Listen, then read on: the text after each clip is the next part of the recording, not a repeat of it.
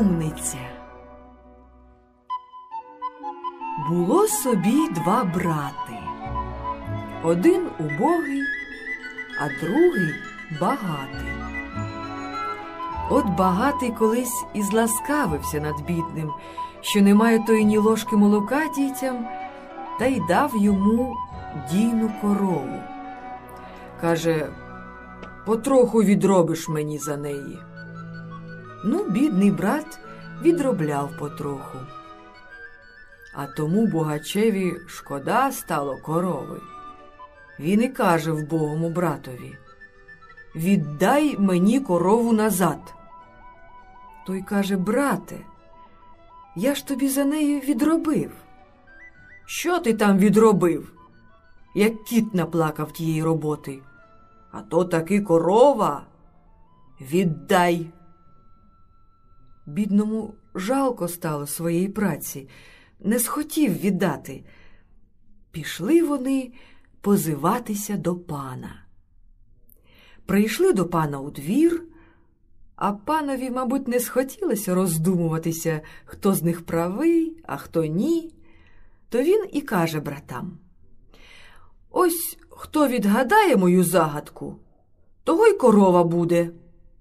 Слухайте, що є в світі найситніше, найпруткіше, наймиліше? Завтра прийдете, скажете. Пішли, брати. Багач іде додому та й думає собі. От турниця, не загадка. Що ж ситніш над панські кабани? Прудкіш над панські хорти, а миліш над гроші. Ге, моя корова буде. Бідний прийшов додому, думав, думав, та й від того думання зажурився. А в нього була дочка Маруся. Вона й питається, чого ви, тато, зажурилися? Що пан казав? Та тут, дочко, таку пан загадку загадав, що я й не надумаю, що воно є. А яка ж загадка, тату? Маруся питає. Та така, що є в світі найситніше, найпруткіше і наймиліше. Е, тату, найситніше земля мати, бо вона всіх годує, напуває та всіх же й поїдає. Найпруткіше думка, бо думкою враз куди хоч перелетиш. А наймиліше сон, бо хоч як добре та мило чоловікові, а все покидає, щоб заснути. Чи ба, каже батько, адже й справді так. Так же я й панові казатиму. Другого дня приходять обидва брати до пана. От пан їх і питає Ану, відгадали? Відгадали, пане, кажуть обидва. От багатий зараз виступає, щоб собі попереду поспішитися, та й каже Ситніш, пане, над усе ваші кабани, а пруткіш над усе ваші хорти, а миліш над усе гроші. Е, брешеш, брешеш, каже пан. Тоді до вбогого. Ану ти. Та що ж, нема ситнішого, як земля мати. Вона всіх годує і напуває, та всіх же й поїдає. Правда, правда, каже пан. Ну, а найпруткіш що? Пруткіш, пане, над усе думка, бо думкою враз куди хоч перелетиш. Так, ну, а наймиліш? питає він. А миліш над усе сон. Бо хоч як добре там мило чоловікові, а все покидає, щоб заснути. Так усе, говорить пан, твоя мусить бути корова. Тільки скажи мені, чи сам повідгадував, чи тобі хто сказав? Та що ж, пане, каже вбогий, є в мене дочка Маруся. Так це вона мене так навчила. Пан аж розсердився. Як це? Я такий розумний, а вона просто собі дівка та мої загадки повідгадувала. Стривай же. На тобі оці десяток варених яєць та понеси їх своїй дочці. Нехай вона посадить на них квочку, та щоб та квочка за одну ніч вилупила курчата, вигодувала, і щоб твоя дочка зарізала трьох, спекла на снідання, а ти, поки я встану, щоб приніс, бо я дожидатиму. А не зробить, то буде їй велике лихо. Іде сердешний батько додому та й плаче. Приходить, а дочка й питає, чого ви, тату, плачете? Та як же мені, дочко, не плакати? Ось пан дав тобі десяток варених яєць та казав, щоб ти посадила на них квочку, та щоб за одну ніч вилупила і вигодувала курчата, і щоб спекла ти йому їх на снідання.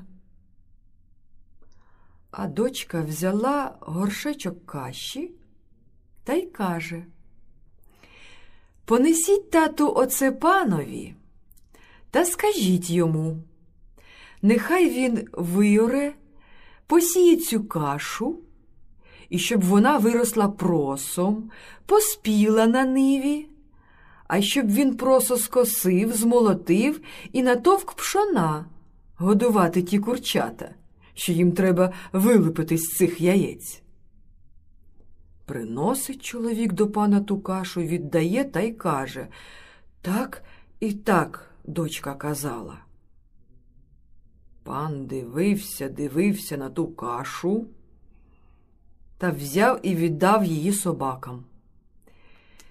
Потім десь знайшов стеблинку льону, дає чоловікові і каже Неси твоїй дочці цей льон, та нехай вона його вимочить, висушить, поб'є, потіпає, попряде і витче сто локіт полотна, а не зробить, то буде лихо.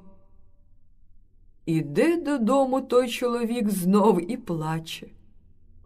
Зустрічає його дочка і каже, чого ви, тату, плачете? Та бач же чого? Ось пан дав тобі стеблинку льону, та щоб ти його змочила, висушила, пом'яла, напряла і виткала сто локіт полотна. Маруся взяла ніж, пішла і вирізала найтоньшу гілочку з дерева, дала батькові та й каже Несіть до пана. Нехай пан із цього дерева зробить мені гребінь, гребінку і днище, щоб було на чому прясти цей льон. Приносить чоловік панові ту гілочку і каже, що дочка загадала з неї зробити. Пан дививсь, дививсь, узяв та й покинув ту гілочку на думці собі. Цю дуриш. Мабуть, вона не з таких, щоб удурити. Потім думав, думав та й каже чоловікові. Піди та скажи своїй дочці, нехай вона прийде до мене в гості, та щоб ні йшла, ні їхала, ні боса, ні обута, ні з гостинцем, ні без гостинця. А як вона цього не зробить, то буде лихо. Іде знов батько, плачучи додому. Прийшов та й каже дочці Ну, що, дочко, будем тепер робити? Пан цього разу згадав так і так і розказав їй усе. А Маруся й каже Не журіться, каже тату, все буде гаразд. Підіть, купіть мені живого зайця. Пішов батько, купив живого зайця, а Маруся одну ногу вбула в драний черевик, а друга боса. Тоді піймала горобця, взяла гринжоли, запрягла в них цапа. От узяла зайця під руку, горобця в руку, одну ногу поставила в санчата, а другою по шляху ступає. Одну ногу цап везе, а другою йде. Приходить отак до пана в двір, а пан, як побачив, що вона йде, та й каже своїм слугам Прицькуйте її собаками. Ті, як прицькували її собаками, а вона й випустила їм зайця. Собаки погнались за зайцем, а її покинули. Вона тоді прийшла до пана в світлицю, поздоровкалась та й каже Ось вам, пане, гостинець, та й дає йому горобця. Пан тільки хотів його взяти, аж вона пустила горобця, а він пурх та й вилетів у відчинене вікно. От бачить пан, що вона така розумна, що її не перемудруєш, та й оженився з нею. От живуть вони собі гаразд. Аж одного разу приходять двоє до пана судитися. От пан вийшов на рундук з жінкою та й питає, Чого вам, люди добрі? Один каже, Та от чого, пане, ночували ми обидва на полі, а як уранці повставали, то моя кобила привела лоша, а другий чоловік каже Ні, брехня. Моя кобила привела лоша. Розсудіть нас, пане. От пан думав, думав та й каже Приведіть сюди лоша й коней. До якої лоша побіжить, та й принесла. От привели, поставили запряжені коняки, а лоша пустили. А вони, ті два хазяї, так засмикали те лоша, кожен до себе тягаючи, що воно вже не знає, куди йому й бігти. Взяло та й побігло геть. Ну, всі не знають, що тут робити, як тих чоловіків розсудити. А Маруся каже, а ви інакше зробіть. Лоша прив'яжіть, а матерів повипрягайте та й пустіть. Котра побіжить до лошати, то та його й привела. Зараз так і зробили. Пустили тих, так одна й побігла до лошати, а друга стоїть. Розсудили так людей, пішли вони. А пан як розсердився.